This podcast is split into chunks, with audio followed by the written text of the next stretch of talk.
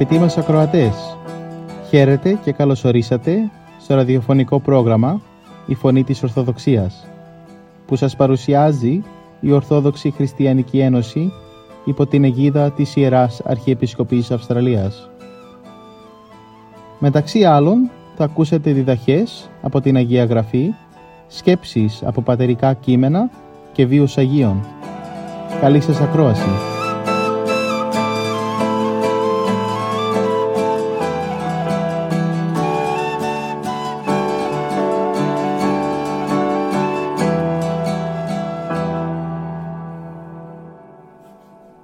Σήμερα θα μας μιλήσει η κυρία Άννα Δημητρίου για την σημερινή Ευαγγελική Περικοπή με θέμα την κλίση των πρώτων μαθητών από το Καταλουκά Ευαγγελίου, κεφάλαιο 5, στίχη 1 έως 11.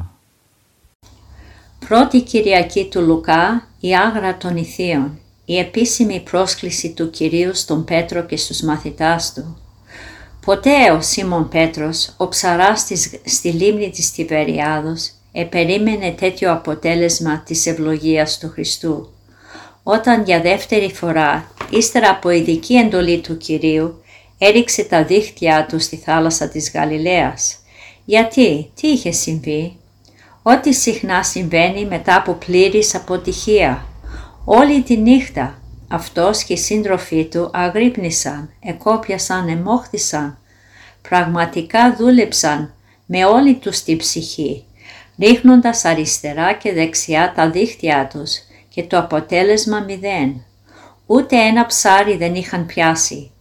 Ακριβώς εκείνη την ώρα που τους συναντά ο Κύριος στην άκρη της θάλασσας, τους βρήκε σε μια περίσταση δύσκολη, σε μια κατάσταση στεναχώριας και πόνου.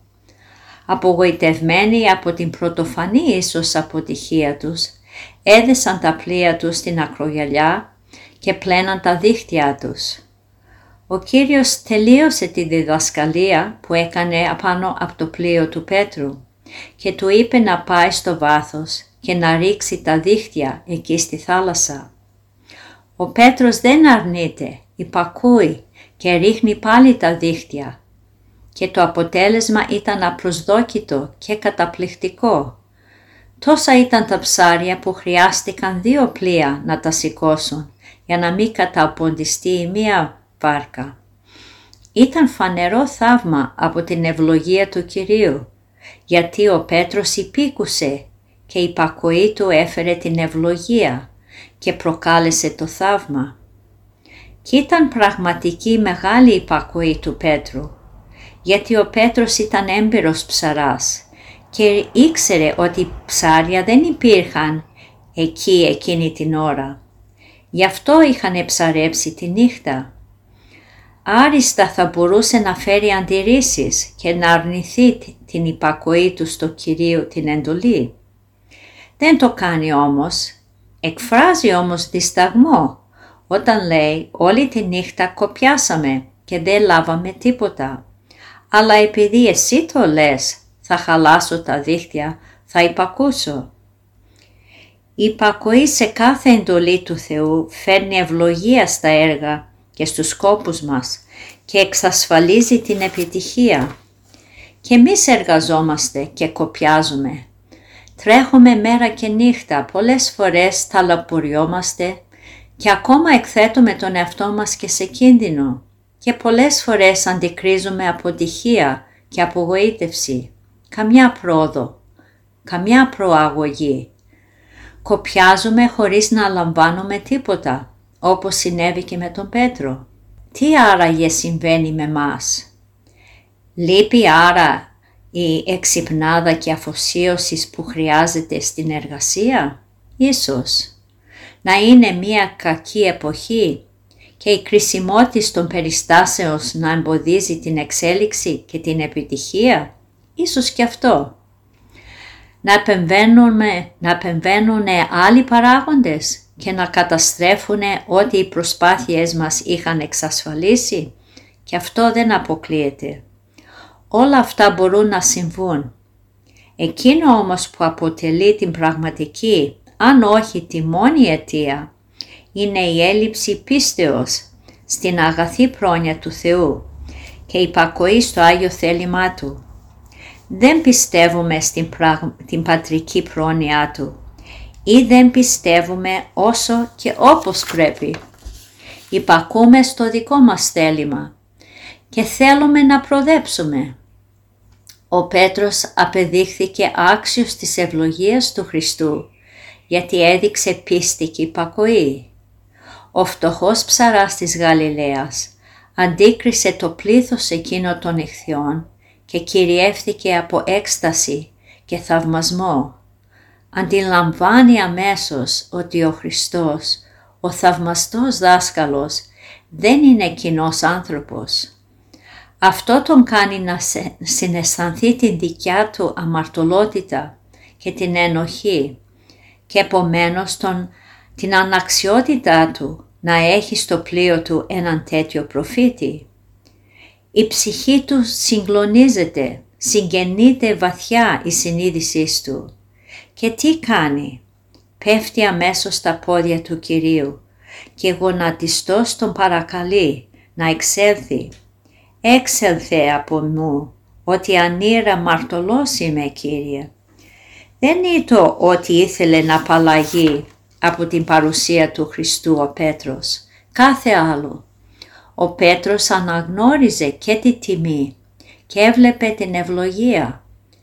Ένιωσε ο Πέτρος τον ισχυρό πόθο να είναι και να μένει αφοσιωμένος στον Κύριο. Αλλά ο Πέτρος σκέπτεται τις αμαρτίες του, συλλογίζεται την ενοχή του ενώπιον του Αγίου Θεού. Αισθάνεται ανάξιος των αγαθών του Θεού και της παρουσίας Του. Και γι' αυτό εξέφρασε εκείνες τις λέξεις που τον εταπείνωσαν και τον ύψωσαν, γιατί οδηγήθηκε στην βαθιά μετάνια, στη συνέστηση της αμαρτωλότητάς του. Η συνέστησης της παρουσίας του Κυρίου, Κυρίου τον οδήγησαν στην ταπείνωση και στη μετάνια. Τον ύψωσε και στη θέση του μαθητού και Αποστόλου του Χριστού. Όταν ο Χριστός είδε τη βαθιά ταπείνωση του Πέτρου, τον σηκώνει από τη γη και του προλέγει ότι θα γίνει μακάριο μέλος. Μη φοβάσαι, του λέει, από τώρα θα γίνεις ψαράς ανθρώπων. Άφησε τα ψάρια, σε καλώ σε ανώτερη αποστολή. Έλα μαζί μου να γίνεις μαθητής και Απόστολός μου. Κοντά σε μένα θα μάθεις να αλλιεύεις τις ψυχές και με τη χάρη τη δική μου θα γίνεις ικανός να ψαρεύεις ανθρώπους από το σκότος της αμαρτίας για να τους οδηγήσεις στο φως της Θείας Αληθείας στη σωτηρία. Και αμέσως ο Πέτρος και οι σύντροφοί του άφησαν τα πλοία τους και τα πάντα και τον ακολούθησαν.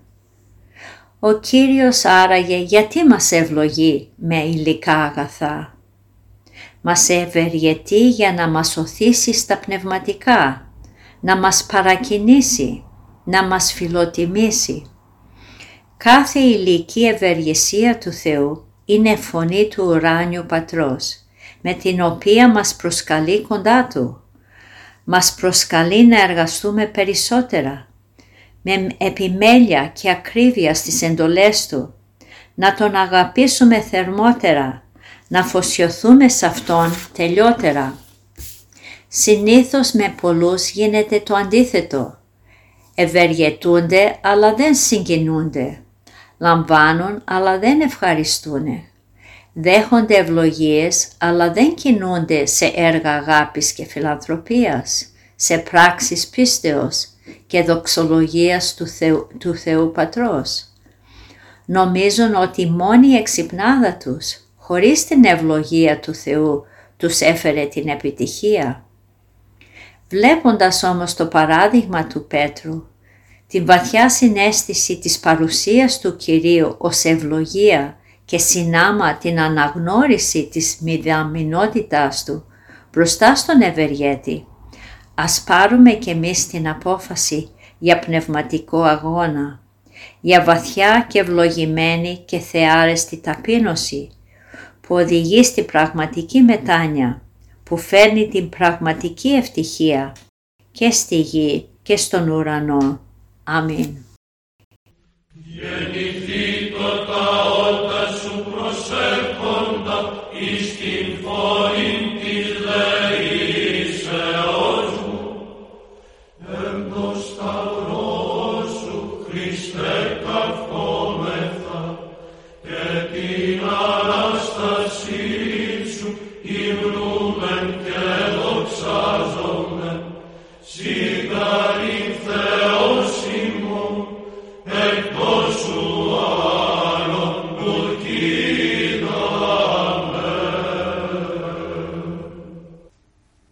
Προσευχή. Ο Άγιος Δημήτριος του Ρόστοφ μας μιλάει για το πώς να καλλιεργήσουμε τη σχέση μας με τον Θεό διαμέσου της αληθινής προσευχής. Μάθε τον άριστο τρόπο της προσευχής. Πρώτα να απευθύνεις στο Θεό ειλικρινή και βαθιά ευχαριστία, πάντων ένεκεν. Στη δεύτερη θέση βάλε την εξομολόγηση των αμαρτιών σου, με μετάνοια, συνέστηση και συντριβή ψυχής. Και τελευταία ας αναφέρεις τα αιτήματά σου προς τον ουράνιο πατέρα σου. Αν προσεύχεσαι πολύ καιρό και ο Θεός δεν εισακούει το, το, τα αιτήματά σου, οπωσδήποτε τούτο συμβαίνει για τρεις λόγους. Ή διότι ζητάς κάτι πριν έλθει η κατάλληλη ώρα, ή διότι ζητάς ανάξια και υπερήφανα, ή διότι ο παντογνώστης Κύριος γνωρίζει πως αν εκπληρώσει την επιθυμία σου θα πέσεις κατόπιν σε υπερηφάνεια ή σε αμέλεια. Υπάρχει προσευχή ευάριστης στον Θεό και καρποφόρα και υπάρχει προσευχή βδελικτή στον Θεό και άκαρπη. Αν θέλεις να δεχθεί ο Κύριος την προσευχή σου, πλησίασέ Τον με πολύ ταπείνωση και συντριβή, με καθαρούς τους λογισμούς, με βαθιά εμπιστοσύνη στην πρόνοιά Του, με καθαρή την καρδιά από την οργή και την νησικακία, με πνεύμα μαθητείας και υπακοής στο θέλημά Του. Αυτές είναι οι βασικές προϋποθέσεις της καρποφόρας προσευχής. Προσευχόμενοι δε μη βατολογήσετε ως περ η εθνική, δοκούσιγαρ ότι εν την πολυλογία αυτών εισακουστήσονται. Λέει ο Κύριος και ο Άγιος Ιωάννης της κλίμακος πάλι διδάσκει. Μη ζητάς να λες πολλά στην προσευχή σου, για να μην διασκορπιστεί ο νους σου αναζητώντας λόγια. Ένας λόγος τελωνικός εξηλαίωσε τον Θεό και ένας λόγος πίστεως έσωσε τον ληστή. Η πολυλογία στην προσευχή πολλές φορές δημιούργησε στο νου φαντασίες και διάχυση, ενώ αντιθέτως η μονολογία συγκεντρώνει τον νου. Γι' αυτό ασκήσου στην αδιάλειπτη καρδιακή προσευχή, την, νοερά, την νοερά προσευχή, το Κύριε Ιησού Χριστέ ελέησόν με. Υπακούοντας τα λόγια του Αποστόλου, θέλω πέντε λόγους δια του νοός μου λαλίσε ή μυρίους λόγους εν γλώσση. Αν αυτή η προσευχή γίνει η αναπνοή της ψυχής σου θα σε οδηγήσει κατευθείαν στη μυστική ένωση με τον Κύριο. Την αληθινή και καθαρή προσευχή δεν μπορεί να σου τη διδάξει άλλος εκτός από τον Κύριο. Η προσευχή δεν έχει άλλο δάσκαλο εκτός από τον ίδιο τον Θεό, τον διδάσκοντα άνθρωπον γνώση και διδώντα ευχήν το ευχομένο. Γι' αυτό μιμήσου τον μαθητή εκείνο που με απλότητα παρακάλεσε τον Χριστό «Κύριε, δίδαξον ημάς προσεύχεστε». Ως παρθένος φρονίμη και αδιαφθορός κατηγήθης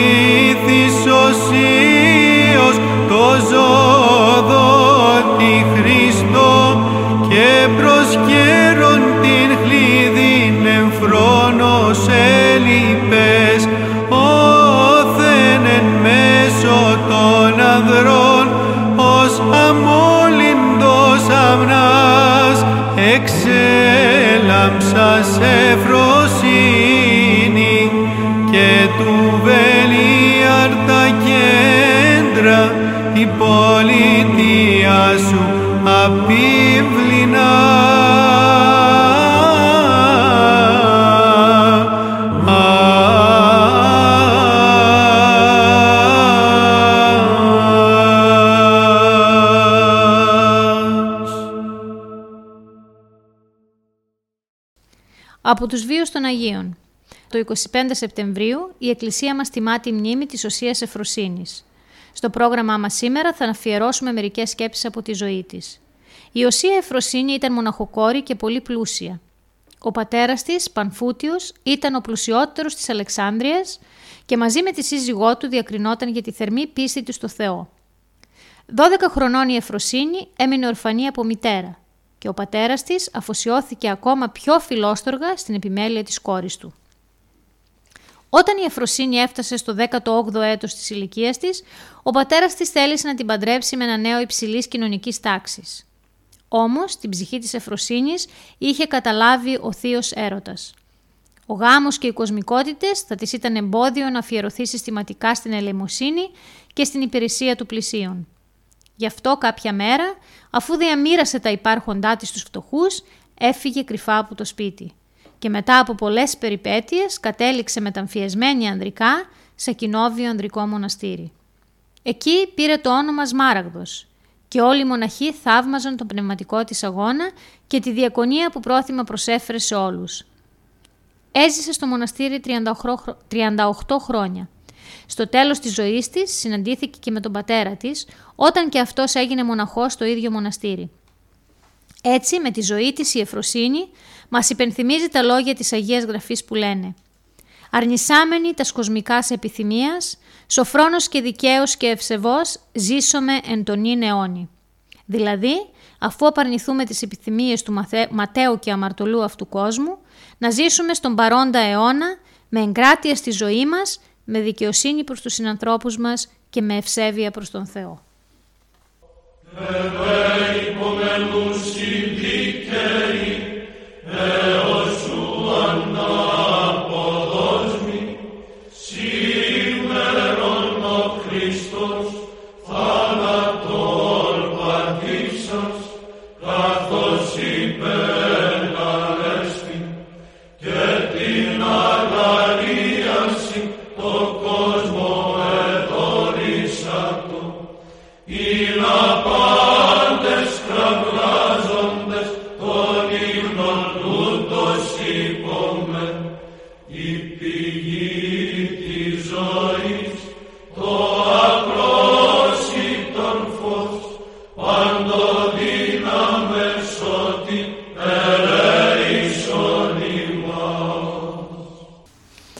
Από τους βίους των Αγίων μας.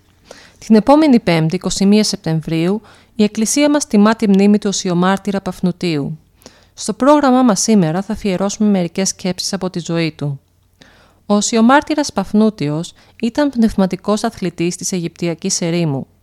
Πήγαινε πολλές φορές στις πόλεις, όπου διέδιδε και υποστήριζε την πίστη και έφερνε στο ασκητήριό του πλήθη που ζητούσαν από αυτόν πνευματική καθοδήγηση και ενίσχυση έζησε στα χρόνια των διωγμών κατά των χριστιανών επί Διοκλητιανού και όταν πληροφορήθηκε ότι τον καταζητούσαν δεν προσπάθησε να φύγει ούτε περίμενε να συλληφθεί, αλλά μόνος του πήγε και συνάντησε τον έπαρχο Αριανό. Αυτός εξεπλάγει βλέποντας τον υψηλό και σεβάσμιο γέροντα, τον ασθενή και λεπτό και όμως ισχυρό, τόσο ισχυρό, ώστε να έχει και τώρα το ύφος όχι κάποιου κρινωμένου αλλά κριτού. Μετά τις συνηθισμένες διατυπώσεις, ο Παφνούτιος απειλήθηκε με θάνατο. Χαμογέλασε. Τον έριξαν στη φυλακή και εκεί έκανε χριστιανούς τους δεσμότες του. Όταν τον έφεραν ξανά για ανάκριση κοντά στον ποταμό Νείλο, όπου ήταν ο Αριανός, ανέπτυξε με τόση δύναμη τη χριστιανική πίστη, ώστε πολυάριθμοι ψαράδες δήλωσαν τους εαυτούς τους χριστιανούς. Και όχι μόνο αυτοί, αλλά και 546 συνολικά στρατιώτες, μαζί με τον προϊστάμενό τους Ευσέβιο, ομολόγησαν τον Χριστό και αποκεφαλίστηκαν επί τόπου. Τον δε Παφνούτιο, αφού του έκαναν πολλά βασανιστήρια, τελικά τον σταύρωσαν επάνω σε ένα ξερό φίνικα, όπου και παρέδωσε την Αγία Ψυχή του στο Στεφανοδότη Χριστό.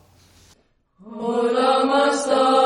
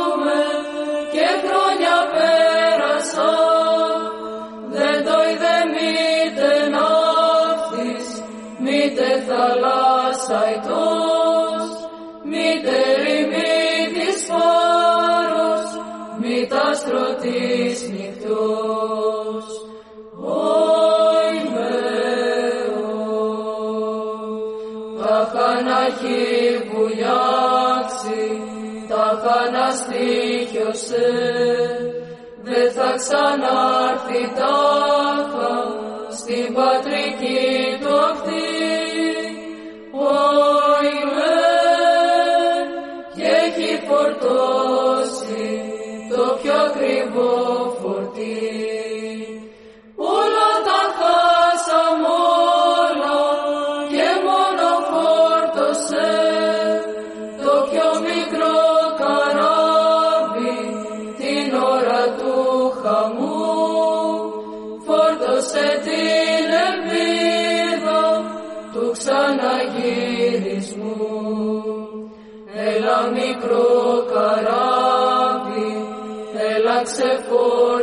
ξεφόρτωσε, δώσ' μας το θησαυρό σου κι άνοιξε τα πανιά, ολόισια για τη Σμύρνη και για τα μουδανιά.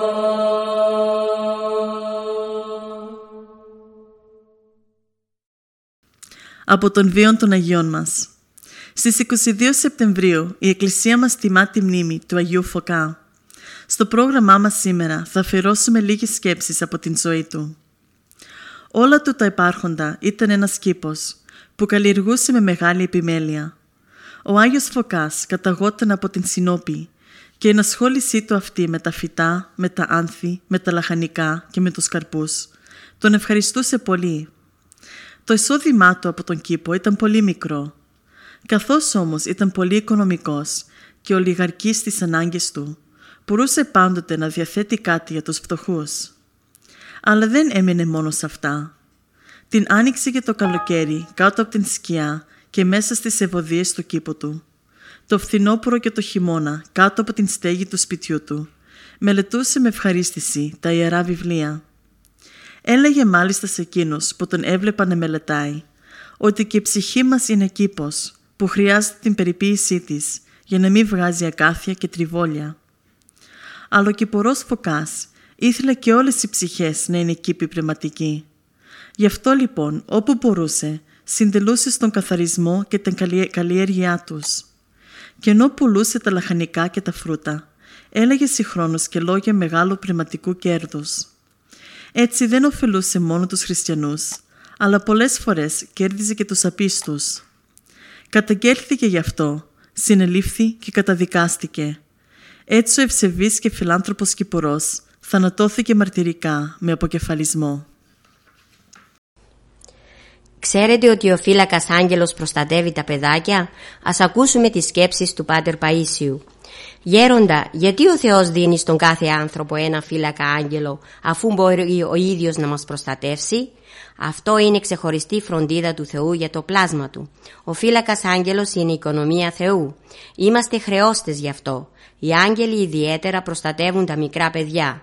Πώς τα φυλάνε; Μια μέρα δυο παιδιά έπαιζαν έξω στο δρόμο. Το ένα από τα δύο σημάδευε το άλλο στο κεφάλι για να το κτυπήσει με μια πέτρα. Εκείνο δεν το έβλεπε. Την τελευταία στιγμή φαίνεται ο άγγελος του το έκανε να δει κάτι, την άκτηκε πέρα και γλίτωσε. Μια μάνα πάλι είχε πάρει στο χωράφι και το μωρό της. Το θύλασε, το έβαλε στην κούνια και πήγε να δουλέψει. Μετά από λίγο όταν πήγε κοντά του, τι να δει. Το παιδάκι κρατούσε ένα φίδι και το έβλεπε. Όπως το είχε θυλάσει, είχε μείνει γάλα γύρω από το στοματάκι του. Πήγε λοιπόν το φίδι και έγλυφε το γάλα με τη γλώσσα του και το παιδάκι το έπιασε με το χέρι του. Βάζει τις φωνές η μάνα, τρόμαξε το παιδί, άνοιξε το χεράκι του και έφυγε το φίδι. Φυλάει ο Θεός τα παιδιά. Γέροντα, τότε πώς πολλά παιδάκια υποφέρουν από αρρώστιες κλπ. Ο Θεός ξέρει τι θα ωφελήσει τον καθένα και δίνει ανάλογα. Δεν δίνει στον άνθρωπο κάτι που δεν θα τον ωφελήσει. Βλέπει λόγου χάρη ότι περισσότερο θα μας ωφελήσει αν μας δώσει ένα κουσούρι, μια αναπηρία, παρά αν μας προστατεύσει να μην χτυπήσουμε ή να μην μείνουμε ανάπηροι. Μες στις ερημιάς στα βαθύ,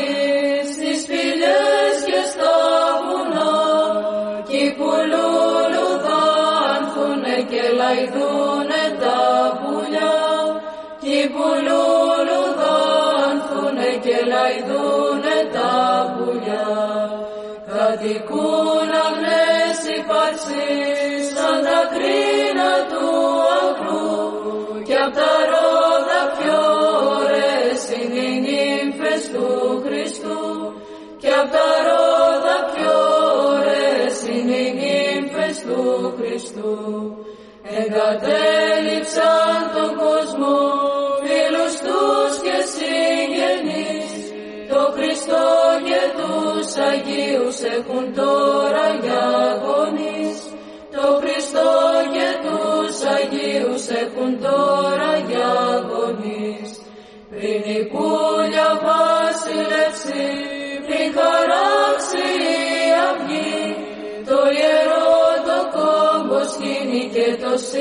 συναξαριστεί. Το ιερό το κόμπος σκήνει και το συναξαριστεί. Η Αγία Τράπεζα τους σταγιασμένα φαγητά όσο φτωχικά κι αν είναι τους εφραίνουν την καρδιά όσο φτωχικά κι αν είναι τους εφραίνουν την καρδιά μας εφόρεσαν τώρα σω την Αγία Φορεσιά. Μας εδώσανε το σχήμα πάμε για το Γολγοθά μας εδώσανε το σχήμα πάμε για το Γολγοθά Έχετε καλή υγεία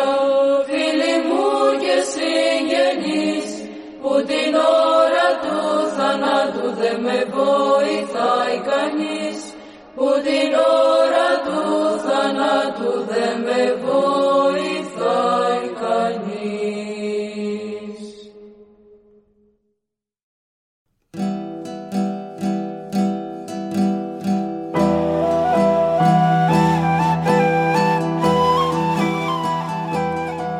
Και εδώ φτάσαμε στο τέλος του προγράμματος. Σας ευχαριστούμε για τη συντροφιά σας και θα είμαστε και πάλι κοντά σας την επόμενη εβδομάδα. Μπορείτε επίσης να μας παρακολουθήσετε στο Facebook, Spotify και στο YouTube κανάλι Greek Orthodox Christian Society Sydney. Αγαπητοί μας ακροατές, ο Θεός μαζί σας. Χαίρετε.